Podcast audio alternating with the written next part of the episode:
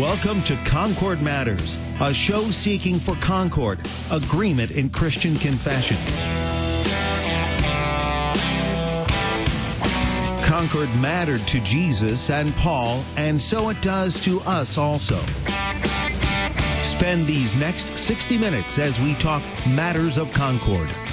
Concord Matters, a program produced by the Christ centered leader in confessional broadcasting, worldwide KFUO online at kfuo.org.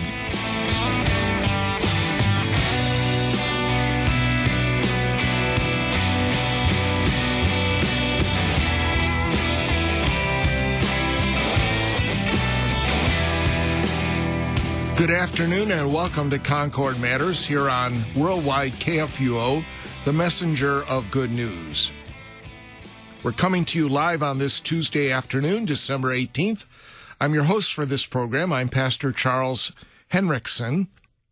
I'm the pastor of St. Matthew Lutheran Church in Bonne Terre, Missouri. If you'd like to find out more about our congregation, go to our website, stmatthewbt.org.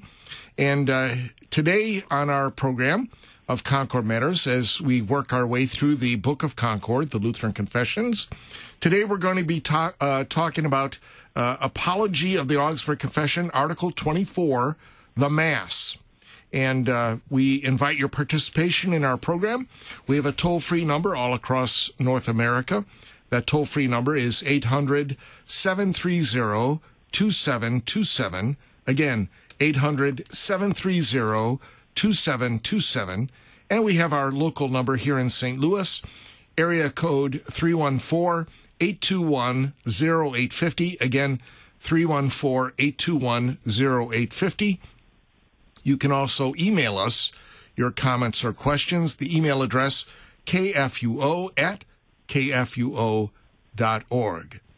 In the studio here with us, uh, first of all, is Pastor Steve Reardon.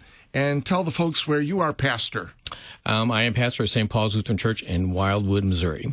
Wildwood, also known as Grover Pond, that whole uh, that's area. exactly right. That whole area, yeah. Glencoe, right? Yeah, that whole good. area. And um, how are things going for you this Advent? Busy? Yeah, things are busy, but things are going very well. Very, very happy to be Do out you have there. special services uh, Christmas Eve, Christmas Day? We do coming up Christmas Eve. We have our Sunday school program, which is actually probably one of the better attended pro- services that we have throughout the course of the year. That's at 7 p.m. on Christmas Eve, and then Christmas Day at 9 a.m. Good. And uh, is, do you have a web presence?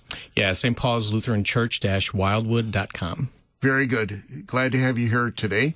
And then, uh, not in the studio for a change, but on the phone, do we have our mobile traffic reporter on the line? Here I am from Skycopter One. this is the familiar voice of Pastor Warren Woerth. Warren, give us a traffic update. The traffic update is the traffic is terrible out there. Interstate 270 is all backed up. I 55 was backed up. Lindbergh was backed up. There must be some kind of traffic accident. So Huh. I managed to turn around and get back to Arnold. And uh, you called me here at the church, and I think that's what we're going to have to do today because uh, Skycopter 1 can't stay in the sky too much longer. You know, and the weather is beautiful here in St. Louis. There's no precipitation, no ice or snow or anything. Nice Yeah, great temperatures. visibility and so on, but uh, you know it's that time of year. People get in a hurry. Yeah, yeah. Well, Warren, uh, tell the folks about Good Shepherd in Arnold and uh, how things are going there, and do you have special services coming up? Very good, thank you. Yes, Good Shepherd Lutheran Church is located at 2211 Ten Brook Road in Arnold, Missouri, and we have Sunday services at 9 a.m. Sunday school and Bible class at 10:30. The last of our three Wednesday evening Advent services is Wednesday, December 19th at 7 p.m. On Christmas Eve, we have worship at 5 p.m. That's our candlelight service, and then 10 a.m. on Christmas Day. And so, though our listeners in the area are certainly invited to join us as we celebrate the coming of our Lord Jesus Christ, His birth and nativity. We celebrate that with uh, all the saints. And your website? Our website is goodshepherdarnold.org. Very good. I want to tell our listeners um, we have our third of the three midweek uh, Advent services at St. Matthew and Bonne Terre tomorrow at 4 o'clock. But then I've also, Pastor Mark Sell asked me to help out a little bit at his church in Fenton uh, for their midweeks. So uh, I'll also be preaching at Our Savior in Fenton tomorrow, Wednesday at 7 p.m. If somebody, if it's too long for you to drive out to Bonne Terre, you can uh, meet one of your radio hosts in person at Our Savior Fenton tomorrow at 7 p.m. And then at St. Matthew and Bonne Terre, we have our Christmas Eve candlelight service at 7 p.m. And then on Christmas Day, we have the festival divine service at 9 a.m. All right, I think we got all the plugs in here, boys. Um, so we're talking about Article 24 of the Apology, the Mass. And uh, Pastor Steve Reardon, what do we mean by the Mass? Well, pretty much, I think we could equate it to the divine service. Yeah, you know, word and sacrament. Right. Mm-hmm. Yeah. And particularly focusing on the the ceremony and action of the, the sacrament, ma- the sacrament itself, right, right? Right. Well, let's just do a quick review to bring the people up to speed on what we've already covered in this rather lengthy article. You know, this issue of the Mass was sort of the parade example of the problems between Rome and the Lutherans, uh, where the issue of justification by faith cropped up.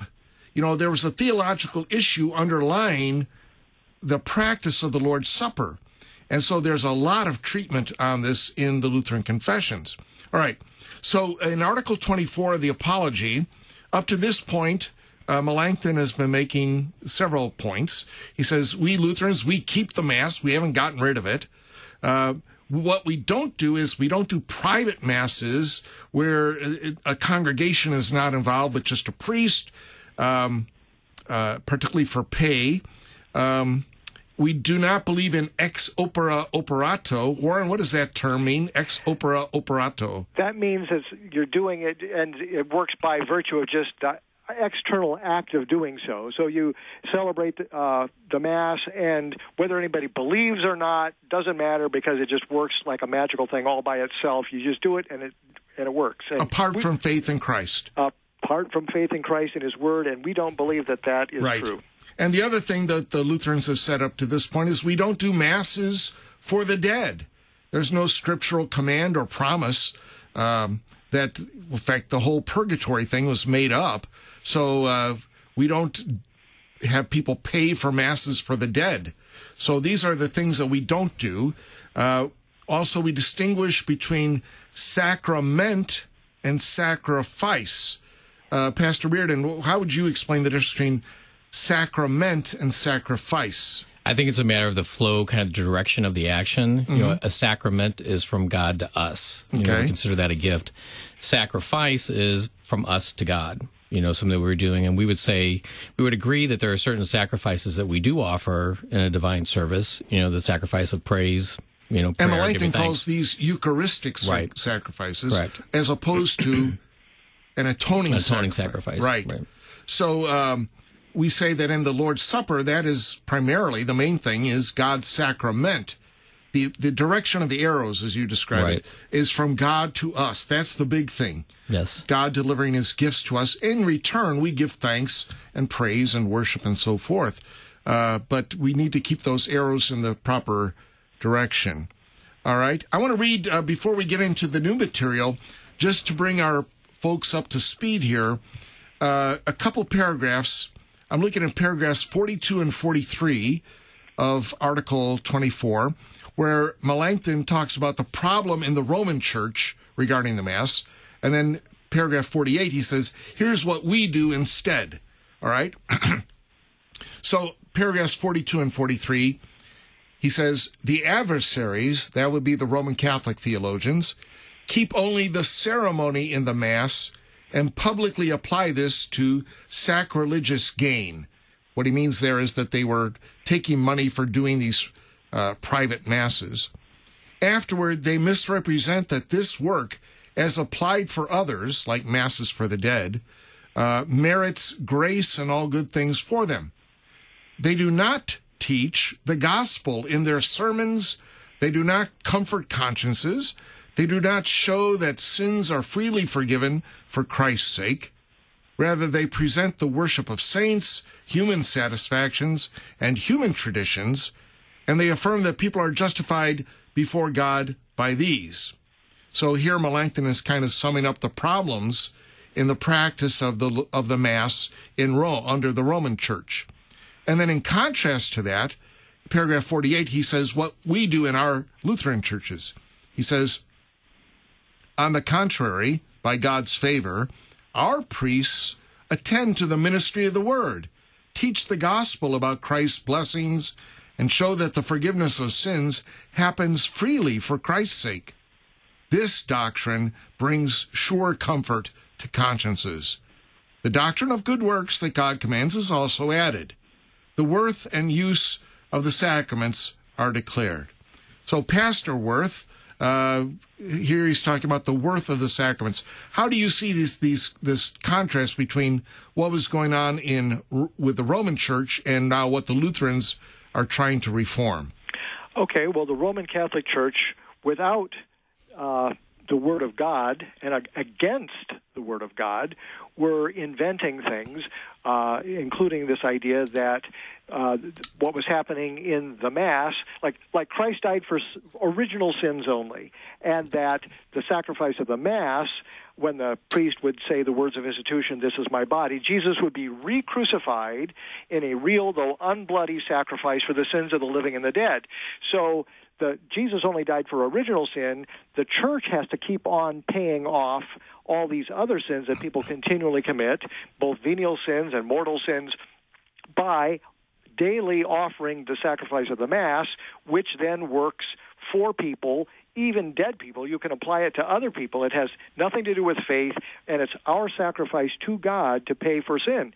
And Luther says that's against the Bible. It's against what the Bible says about how salvation has been won for us, and it robs people of the comfort that is found only in the sacrifice of Christ, his once and for all sacrifice on Calvary's cross, where he paid for all sins, for all sinners forever and that is received by faith in Christ. And so by contrast to what the Roman Catholics were doing, the Lutherans were both celebrating the sacrament correctly, as instituted by Christ, as a way that the forgiveness of sins that He earned by His once and for all sacrifice is then distributed. That forgiveness is distributed to be received by faith in those who come uh, repenting of their sins, believing His word of promise, and trusting in His merit and His uh, forgiveness that is then given to them through the sacrament.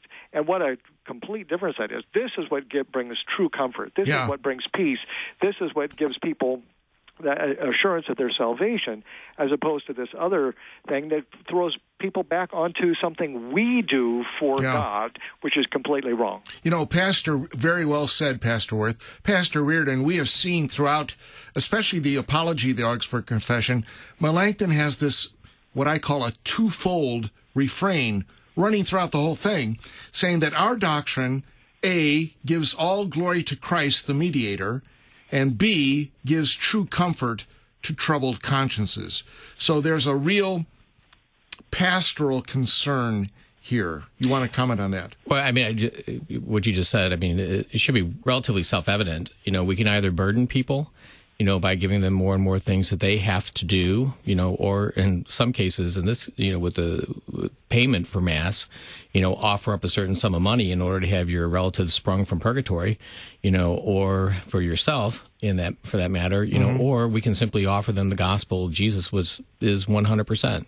and lest we think this was just a problem back in the, you know, 1520s and 30s, I know in my adult life, I have heard of and known of uh, Roman Catholics paying for masses for the dead.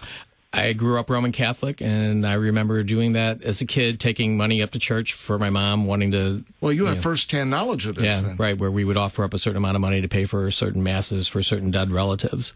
You don't you do know, that anymore, huh? No, I don't. I don't. You know, but if anybody wants to give me their money, I'll take it. Okay, you know. So, but uh, yeah, all right. Well, I, yeah, I'd forgotten that about you, Steve. I mean, I see your red hair uh, and reared yeah. into the name, so I you clearly have a Roman Catholic background. Too. Sure, right. Well, and even even things you know recently that we think have um, the things that we think have were, were, kind of put to rest at the time of the Reformation are still there. Uh, a few years back, I was happened to be at a Roman Catholic bookstore, you know, and I feel a little guilty about this, but right at the checkout stand, you could buy this little card with a crucifix on it that was an indulgence You know, and it was like five bucks or something. You know, and I, I thought, okay, I'm going to buy this just because I'm going to use this as an object lesson. You mm-hmm. know, in order to have the indulgence take root, so to speak, or be off, I guess, authenticated, you had to have a priest bless it, which I obviously have not done, you know, but it's, they're still out there with their indulgences. Yeah, I remember back in the year 2000, I was touring the St. Louis Cathedral Basilica, which is a beautiful, beautiful building if you ever get a chance to see it. Incredible mosaics in there. But I saw in one of the many uh, lobbies or narthexes at the year 2000, there were there was a papal indulgence being offered for the Jubilee or whatever, uh, even in the year 2000. Right, so this is not around. ancient history only. Nope, not at all. Yeah. All right, let's move on to some new material. And uh, we'll go to paragraph 52. I'll read that and then ask our guests some questions. Again, you can call in with your questions or comments. Uh, we have the phone numbers, area code. Uh, uh, we have the toll free number, 800 730 2727. And then here in St. Louis, area code 314 821 0850. And then the email address, kfuo at kfuo.org. We'd love to hear from you. All right, paragraph 52. They, meaning the opponents, the Roman Catholic theologians, they quote also from the epistle to the Hebrews, quote, for every high priest chosen from among men is appointed to act on behalf of men in relation to God to offer gifts and sacrifices for sins. Chapter 5 verse 1. They conclude that since there are high priests and priests in the New Testament, that means there is also a sacrifice for sins. This passage particularly impresses the unlearned, particularly when the showiness of the priesthood and the sacrifices of the Old Testament are spread before their eyes. This resemblance deceives the ignorant so that they decide that a ceremonial sacrifice should also exist among us in the same way, which should be applied for the sins of others, like in the Old Testament. The service of the Mass, according to the Roman Church, the service of the Mass and the rest of the polity of the Pope is nothing more than false zeal for the misunderstood Levitical order. Pastor Woerth, how were the Roman Church, how was the Roman Church misunderstanding the Levitical order as expressed here? Okay, well, first of all, it's a complete uh, uh, misuse and twisting of what the holy writer is actually writing in the letter to the Hebrews. The whole point of the letter to the Hebrews is that what the Old Testament Levitical priesthood was all about was simply pointing forward to, uh, by way of type, antitype, to the coming of Jesus, who is the one great high priest and the one perfect sacrifice that would uh, when he came to suffer and die on the cross and rise again, pay for all sins forever. And so that, that very passage that they're quoting from Hebrews 5 is making setting up the comparison between the Levit- Levitical high priests that uh, were appointed for that position, and then it says, so also Christ did not exalt himself to be made a high priest, but was appointed by him who said to him, You are my son, today I have begotten you, and again you are a priest forever after the order of Melchizedek. So then he immediately goes on to talk about Christ and his suffering and death on the cross, and that is what the real once and for all atoning sacrifice is all about. All the sacrifices of the Old Testament were really illustrations pointing forward to it as an elaborate uh, object lesson, as it were, pointing out both mankind's sin and the continual need for cleansing, and on the other hand, that it would take blood sacrifice uh, of, a, of a pure. Uh, victim to wash away those sins. And again, it wasn't the blood of bulls and goats that did that, but ultimately only the blood of the Son of God, Jesus Christ, uh, who is both the priest and the sacrifice combined in one. And so the whole point of the epistle to the Hebrews is that uh, now that Christ has come, the other is done away with. There's no need for the Levitical priesthood, no need for the temple, the animal sacrifices. That's all done away because of Christ's once and for all sacrifice on the cross, whereby he paid for all sins forever. So what they were trying to do just completely turns everything topsy turvy. So talking about every high priest chosen from among men is pointing backward Yeah. to the Old Testament, not pointing forward. Uh, to the time after the resurrection so just just because there's a mention of priests or high priest in Hebrews, uh, there, there is quite a stretch uh, to then justify what they are doing. Pastor Reardon, I'll get to you when I read now paragraphs 53 and 54, because Melanchthon here continues along the same line about the Levitical priesthood and then what uh, the New Testament teaches. Paragraphs 53 and 54. The main proofs for our belief are in, are in the epistle to the Hebrews. Yet the adversaries twist mutilated passages from this epistle against us, as in this very passage where it is said that every high priest is ordained to offer sacrifices for sins. Scripture immediately adds that Christ is the high priest. Hebrews 5, verses 5 and 6 and 10. The preceding words speak about the Levitical priesthood and show that the Levitical priesthood was an image of Christ's priesthood. The, the Levitical sacrifices for sins did not merit the forgiveness of sins before God.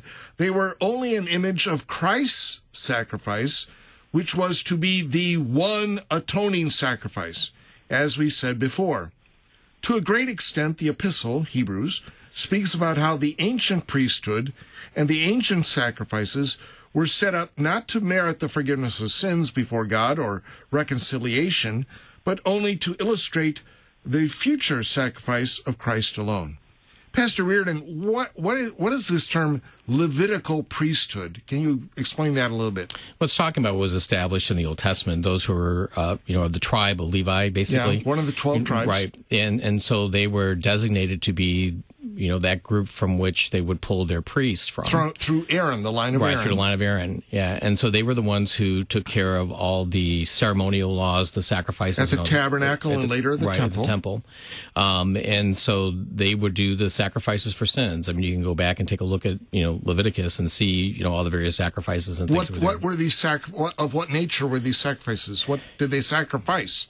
Well, some uh, you know it depended. You know there there would be you know the I uh, the larger sacrifices of goats and bulls and things like that. You know there would be smaller sacrifices, uh, doves, you know birds. There would be grain offerings Mm-hmm. Right. as well that would be would, Different types for different situations. Right, for different situations. But but again, to, to kind of reiterate what Pastor Woerth said is that all this was to be done pointing forward to faith in Christ or the Christ who was to come. You know that inherently they didn't have any value in and of themselves. You know, uh, apart from what was out in the future with Christ. You know, and what He was going to be bringing, and that was the fulfillment of it. Now, you said that the high priest came from the line of Aaron, who was from the tribe of Levi. Is there a high priest in the New Testament? Yeah, the high priest is Jesus. But what tribe does he come from? He is from the tribe of Judah. So he's not a Levitical priest. No, He's, and in fact, the author of the Hebrews makes this point. He has a unique priesthood, kind of along the lines of this mysterious figure Melchizedek Right, right. in the Old Testament, showing that Christ has a one of a kind priesthood Right. that is distinct from and superior to the um, priests and the sacrifices of the Old Testament. right. How often did the the bulls and goats have to get sacrificed uh, in the Old Testament? Well, it was daily. Daily, You know, there, right. There's a daily sacrifice, you know, and in addition to that, you had all the sacrifices, you know, that would come from people coming to deal with their own particular sins. So how co- I bet if I went out to your church there in uh, in Grover, St. Paul's in Grover, this Sunday morning, I think you probably will not be offering up a, a lamb or bull or goat on your altar. I will not be, and I thank God that I do not have to. It was like a bloody butcher shop Oh with gosh, smoke yes. and everything. Yeah, yeah. So uh, the point being that Christ has made the last sacrifice needed. That's all these right. repeated sacrifices, by the very fact that they had to be repeated, showed they never got the job done. Correct. But they pointed ahead, as Pastor Woerth said, to the one, once and for all, perfect sacrifice that Christ, the Lamb of God who takes away the sin of the world, has made. Ian, how much time we got before our break? How many? 30 seconds. Okay. Anything you want to add to that, Pastor Woerth? Yeah, just quickly, maybe our listeners can pay attention to the fact that the temple in Jerusalem was destroyed in the year 70 AD, mm-hmm. and it has never been rebuilt. So the temple is gone, the priesthood is gone, the sacrifices are done. And if you say, you know, well, what changed? Well, the coming of Jesus Christ, his perfect life, suffering, death, and resurrection. That's what made all the difference. That's why we don't need to keep offering animal sacrifices, but instead having received the reconciliation from his once and for all sacrifice, now we offer up the sacrifice of thanksgiving and praise, as we'll go on to talk about. And in fact, when Jesus completed his sacrifice on the cross and yelled, It is finished, tetelestai, what happened at that very time in the temple? The temple the curtain was curtain torn. torn in two. Meaning it's fulfilled its purpose. Uh, that's the shadow, the substance is Christ, and that's why we don't do animal sacrifices anymore. Christ has made the once and for all sacrifice for your sins, dear listener. We'll be back in a minute here on KFUO with Concord Matters.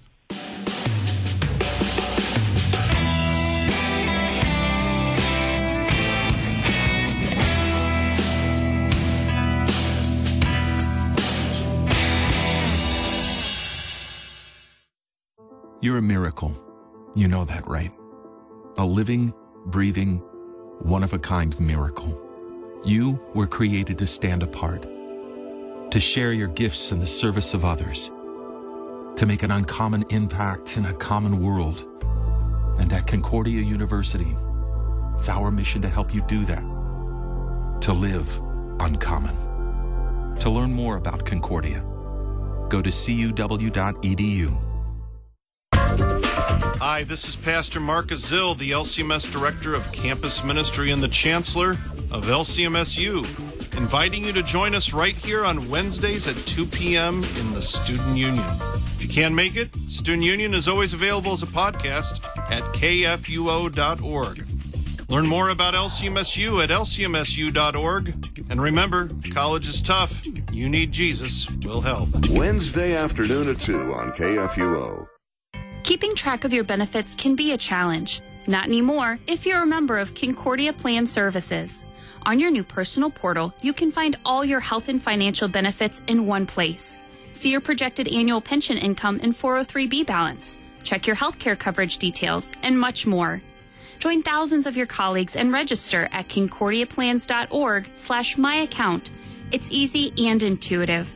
That's concordiaplans.org slash myaccount. Your family gathers to celebrate your retirement from a career of over 40 years. Tears of joy for your newborn child are mixed with tears of sadness as you hear the sobering diagnosis. You softly smile to hide your sorrow as you watch your wife struggle to remember your daughter's name. Whatever your season in life, whatever your joys or struggles, Christ is for you. Hear the gospel message daily on KFUO what you'll hear may be the first talk radio broadcast in the U.S. It took place on Christmas Eve, 1906. Good evening. I will play O Holy Night on the violin, followed by a short passage from the Bible. The ships of the U.S. Navy were used to receiving a Morse code message, but for the first time, they heard a human voice on their receivers, that of scientist Reginald Fessenden, who studied under Thomas Edison. After playing Handel's Largo from his phonograph, he played O Holy Night on his violin and ended by reading a passage from Luke 2 about a day in Bethlehem when Jesus was born. And suddenly there was with the angel a multitude of the heavenly host praising God and saying, Glory to God in the highest, and on earth peace, goodwill toward men. Engage with the Bible and all its impact over the centuries. Brought to you by Museum of the Bible in Washington, D.C. We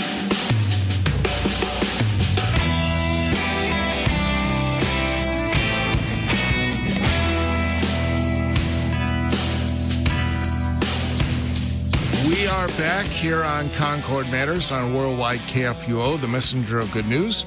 We've been talking about uh, the Mass, the divine service of Word and Sacrament. Um, the differences between the Roman Catholic Church and the Lutherans. And um, so we have a, and uh, our guest in studio is Pastor uh, Steve Reardon from uh, St. Paul in Wildwood. And then on the phone, we have Pastor Warren Woerth from Good Shepherd and Arnold. We have an emailed in question here from Steve in Morgan Hill, California. Brothers, here it is. He says, Hi, love your show. Was wondering if LCMS members can participate in Holy Communion at a Roman Catholic church and vice versa. What are the main reasons we would not participate in the sacrament? If this is a gift from God, I would think we could participate. I'll start with you, Pastor Reardon, since you are a, a former Roman Catholic. uh, do you uh, advise your congregational members there at uh, St. Paul in Wildwood that if they are visiting a Roman Catholic church that they could participate in the in Holy Communion there? I do not, because there's kind of two aspects that are going on with Holy Communion. You know, there is our vertical relationship that we have with God, what is going on between us and God, and then also the horizontal relationship that is going on with everybody who comes to the altar to the table that day.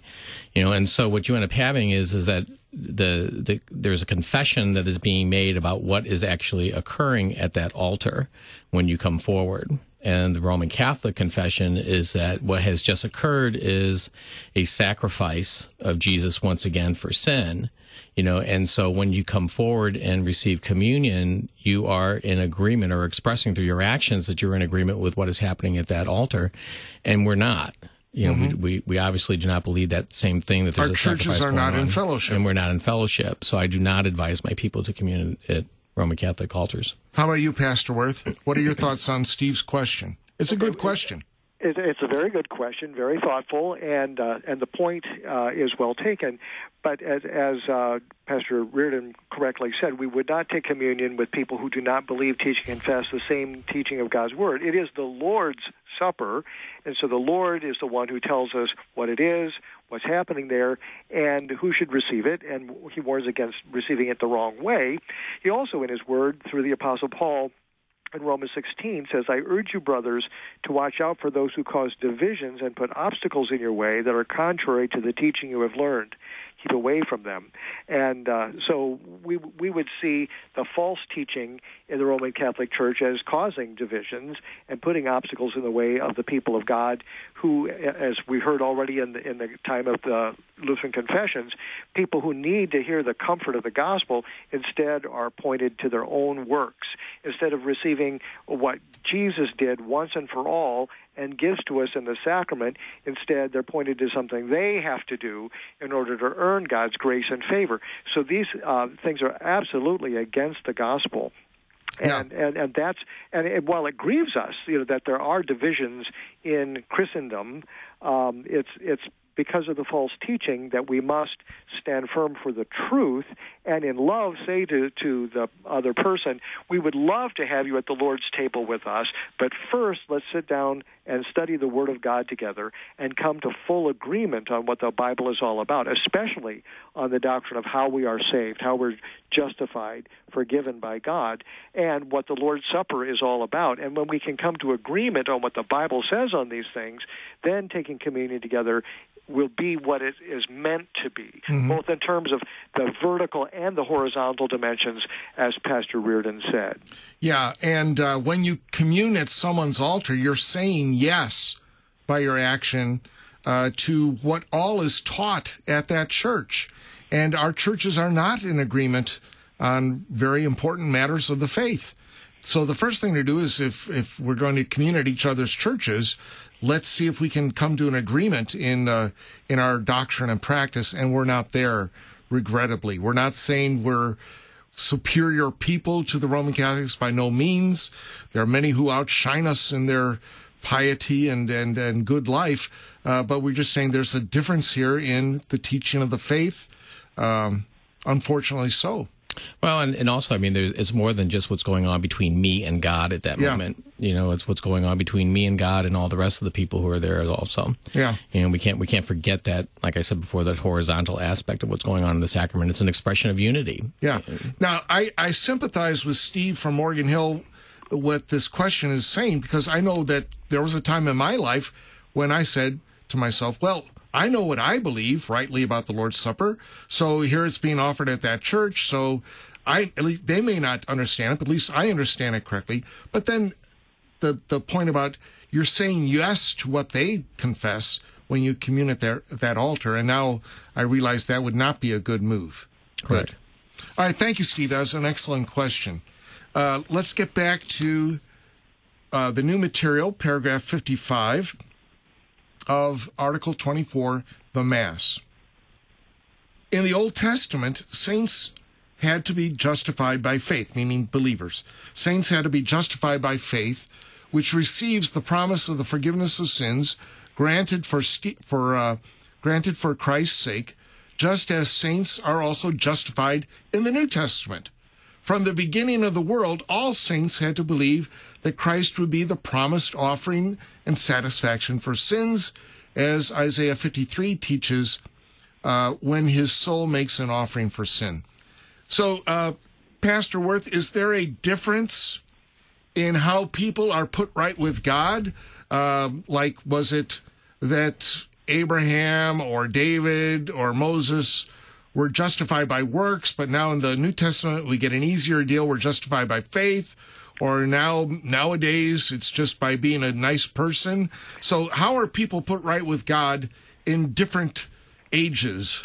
There's always only been one way. So, Old Testament, New Testament, uh, the past, the present, the future. There's only one way, and Jesus is that way. He says, I am the way, the truth, and the life. No one comes to the Father except through me. So, for the Old Testament people of God. Yeah, how could they have believed in Christ who came later? Okay, by virtue of the promises that God made already when Adam and Eve fell into sin, God immediately promised the coming of the Savior who would be the seed of the woman who would crush the serpent's head and himself being wounded in the process. And so uh, all of the promises that God made from Adam and Eve onward through all the holy prophets in the Old Testament talked about the coming of the Messiah, who would be the suffering servant, who would uh, make his soul an offering for sin, who would bear our iniquities be bruised for our transgressions, wounded for us, so that by his wounds we would be healed. All so, of those promises came true in Jesus. So they believed in the Jesus who was to come, trusting God's promise. You and I believe in the Jesus who has come, as God did promise, and who is coming again. So are you saying there is gospel in the Old Testament? Lots of it. Thank the Lord for that. And you're saying that like Abraham was a Christian? Moses was a Christian? yes, they believed in the Christ, the promised Messiah. And so, in that regard, absolutely. Very good, very good. All right, uh, Pastor Reardon, I'll get back to you now on paragraphs 56 and 57.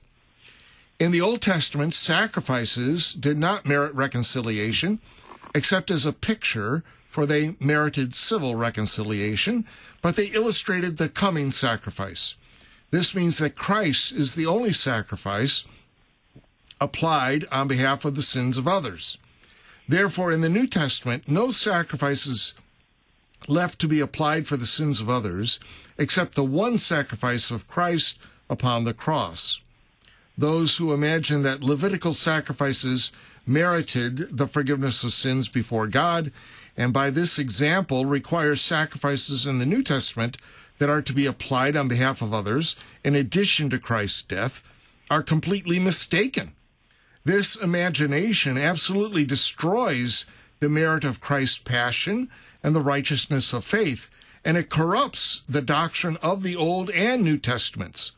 Instead of Christ, it makes for us other mediators and atonement makers out of the priests and sacrificers who daily sell their work in the churches.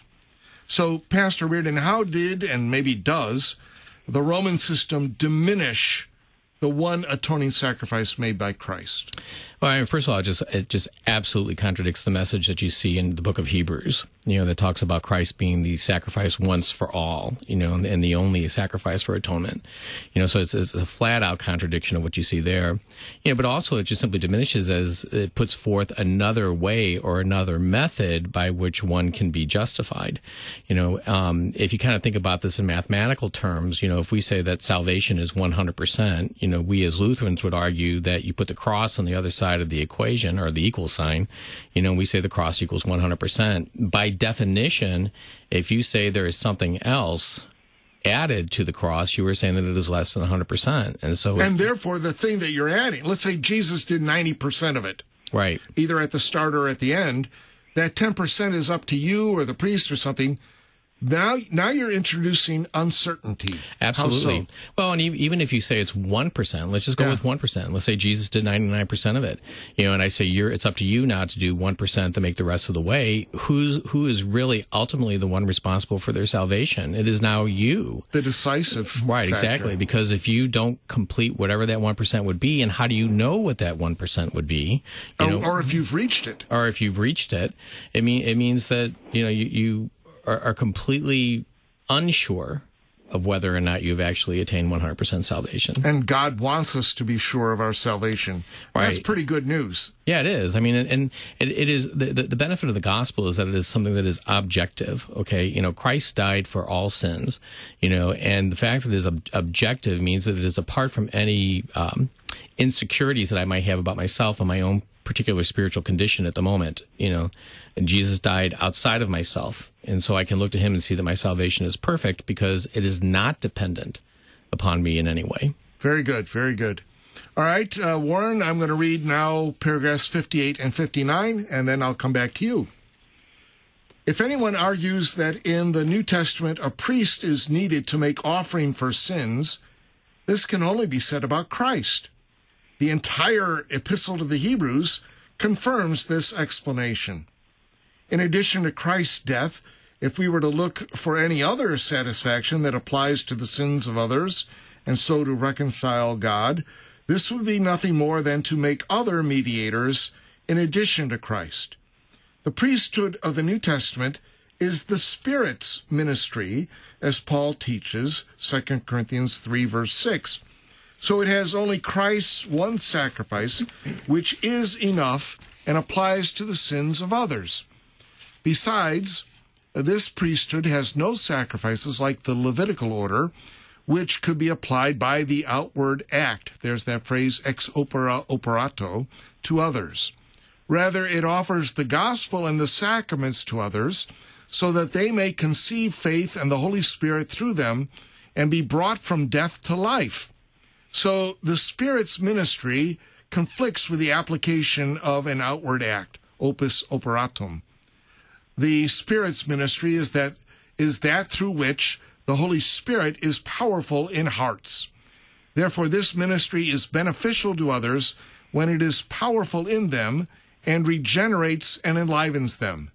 This does not happen by applying someone's work to another.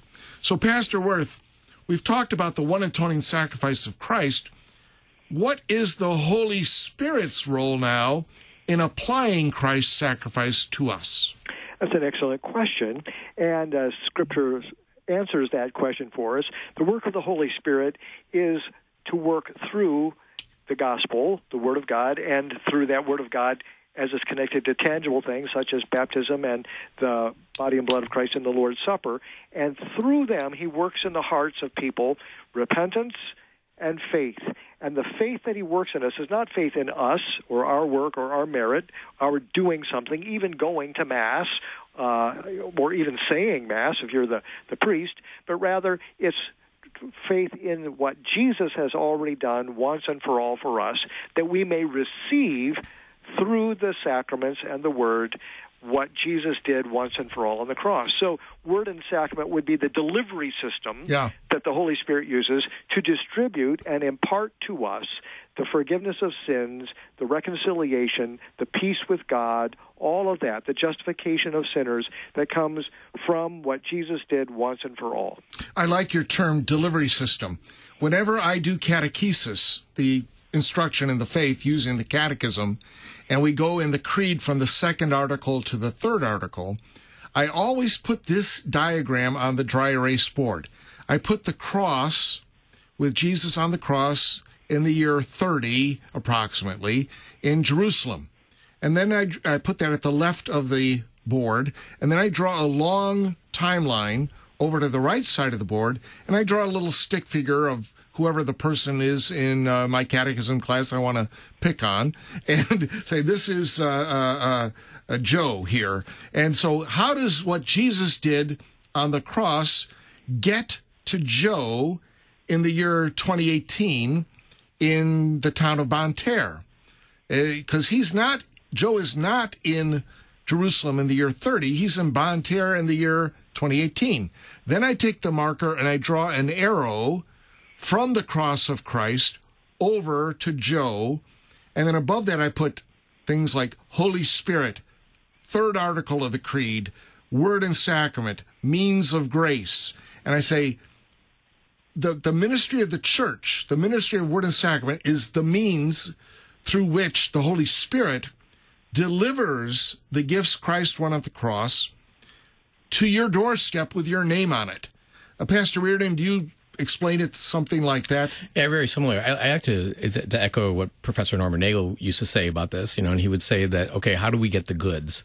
You know, and we get the goods through word and sacrament through the means of grace is how, how he gets them to us. And, and so we get the benefit of the gifts that way. And the receiving is simply saying, thank you for giving me the gifts. Right, right. Yes. Yeah. That's what faith is. Yes. Is just the, the receiving, not what you've done, but just thanking God for what he's given you as a free gift. Mm-hmm. Exactly, and that comes, you know, we, when people would say, "Well, how can water do such great things?" or "How can eating and drinking do such great things?"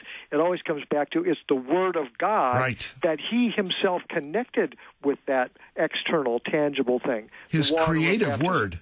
Exactly, and it's the Word, that Word of promise, that makes it so. Just as if I take a blank check, it's just a piece of paper, but if I write on it your name and an amount, say one thousand dollars, and sign oh, my thank name, you, Warren. now all of a sudden that piece of paper has value because of the promise that's attached. And that's the way it is with the water of baptism, as the way it is with the, the eating and drinking in the Lord's Supper.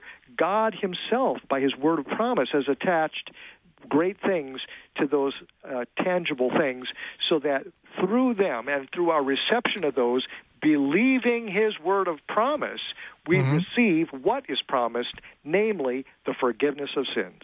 Thank you. Uh, I'm, let's I'm going to borrow go that, ahead. by the way. No, I was going to say I'm going to borrow that. I've never, I've never heard this check analogy before, but Check, yeah. uh, if, Warren, if you don't mind, I'm going to plagiarize you. You know, Okay, so- go for it. All right, I will. Very good. You know, uh, what is it? Originality is just creative plagiarism. All right, paragraph 60. We have shown why the Mass does not justify by the outward act, ex opere operato, and why, when applied to others, uh, like doing a Mass for the dead or something, uh, why, when applied to others, it does not merit forgiveness. This is because both conflict with the righteousness of faith. For it is impossible that sins should be forgiven and the terrors of death and sin be overcome by anything other than faith in Christ, according to Romans 5, verse 1.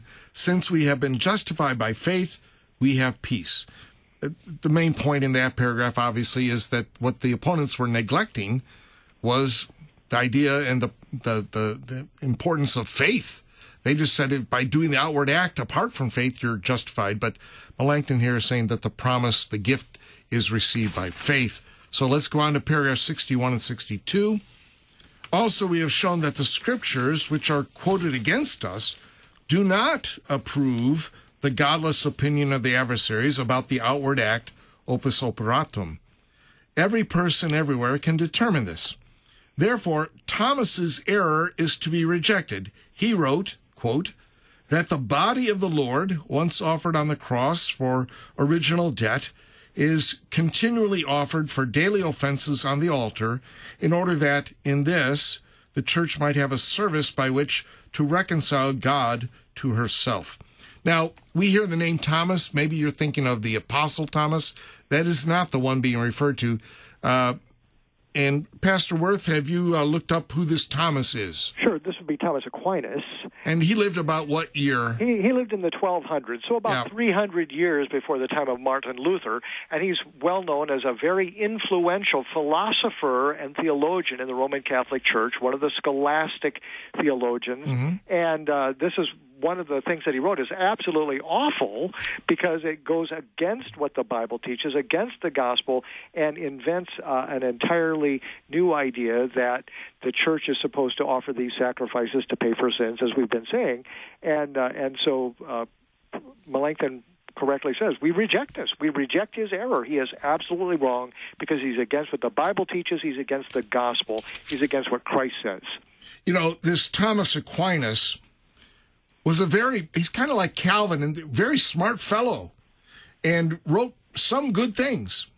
Uh, but, you know, he's sort of the, he let philosophical reason trump, overshadow biblical truth uh, when he said some stupid or wrong things. Uh, he had some good things to say. In fact, we have one of his hymns in our hymnal, um, paragraph, uh, hymn number 640, Thee We Adore, O Hidden Savior. And it's good. Uh, and it is his years here, 1225 to 1274. So, um, Pastor uh, Reardon, do you have anything to add about this error of Thomas Aquinas? Well, I mean, just just overall, and kind of echoing a little bit again about what uh, what Warren was just saying, you know, is that you know th- this idea that we have to re-sacrifice Christ every day, and that you know the uh, the, the sacrifice of Christ was only good for original sin. You know, really again diminishes what Christ actually accomplished on the cross. You know, which was total and complete salvation. Mm-hmm. Very good. All right, and then uh, Melanchthon lists some other errors uh, of the opponents in uh, in paragraph 63 and following. The other common errors are also to be rejected, such as the Mass by the outward act, ex opere operato, gives grace to the one using it. We've talked about that. Or that when the Mass is applied for others, even wicked persons, provided they do not introduce an obstacle, it merits the forgiveness of sins, guilt, and punishment for them. And so we talked about purchasing masses for others and so forth um, in sort of a mechanical way apart from faith in the promise. Um, uh, all these things are false and godless and are recently invented by unlearned monks. They cloud over the glory of Christ's passion and the righteousness of faith. Paragraph 64, some more errors. From these errors sprang countless others, such as masses benefit when applied for many just as much as when applied individually. Uh, the philosophers have particular degrees of merit, just as money changers have varying weights for gold or silver. Uh, Steve, I remember uh, Pastor uh, uh, Professor Nagel saying, no mathematics. you know, uh, in the way of the gospel, you Right. get the whole, it's always the whole thing and always more. Right, right, right, right. That we can measure. Yeah, and whenever you enter into the realm of the mathematics, actually, you're entering into the realm of the law. Yeah, yeah. know, so So when Christ forgives you, it's the whole lot and Right, even more. right. Uh, continuing in 64. Besides, they sell the Mass as the cost for receiving what one seeks. Merchants pay so that business may be prosperous, hunters so that hunting may be successful, and countless other things. So apparently, you could have a Mass said not just for your dead relative in purgatory, but so you'll have a successful business, kind of like a good luck charm or amulet or something. Yeah, obviously I've read this before, but it struck me when I read it this time that this is just the prosperity gospel today in a sense. You know, except the the payment now is not necessarily money, but it is you pay with faith. The stronger your faith, the more faith you have, the more successful you'll be in your Mhm. life if you just believe hard enough. Then it goes on. Finally, they also apply to the dead. We talked about masses for the dead. By applying the sacrament, they free souls from the pain of purgatory, even though the Mass does not even help the living without faith. The adversaries are unable to produce even one syllable from the Scriptures to defend these fables, which they teach with great authority in the Church. They do not have the testimonies of the ancient Church or of the Fathers. Warren, anything on these errors? What uh, jumped out at you? Well, again, it just one thing after another. It's almost like dominoes. You you you, you just one thing leads to another, leads to another, leads to another. So you go astray, saying that Christ didn't die for all sins; he only died for some sins. So we have to do something to make up for the rest of the sins. That means daily sacrifices. Oh, and then we're going to apply those automatically for other people. So it happens uh, ex operato. It happens just by doing the outward act, whether you believe it or not. And also, you can apply it to somebody else, like dead relatives. And then, oh, you're going to start a new business? Hey, well, give me some money. I'll say mass so your business succeeds. Oh, you're going to go hunting? Hey, pay me some money. I'll say mass for you so you get something. You know, it just one error leads to another. The devil was having such a good time uh, leading people away from Christ. And that's the last word that he has in that paragraph. It's without a syllable of Scripture, without what the ancient church or the fathers taught, people have invented these things and people have fallen for it hook, line, and sinker.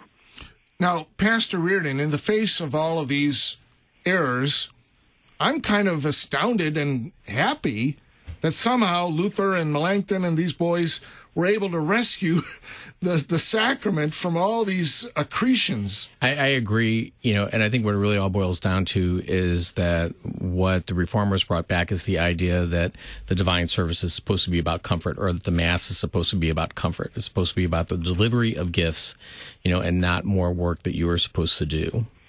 Pastor Woerth, I'm I'm sure you are very delighted every time you get to offer the sacrament for people and receive it myself for the forgiveness of my sins, too. Dear friends, it's all about Jesus. When you lose sight of that, you're introducing all kinds of problems into the church.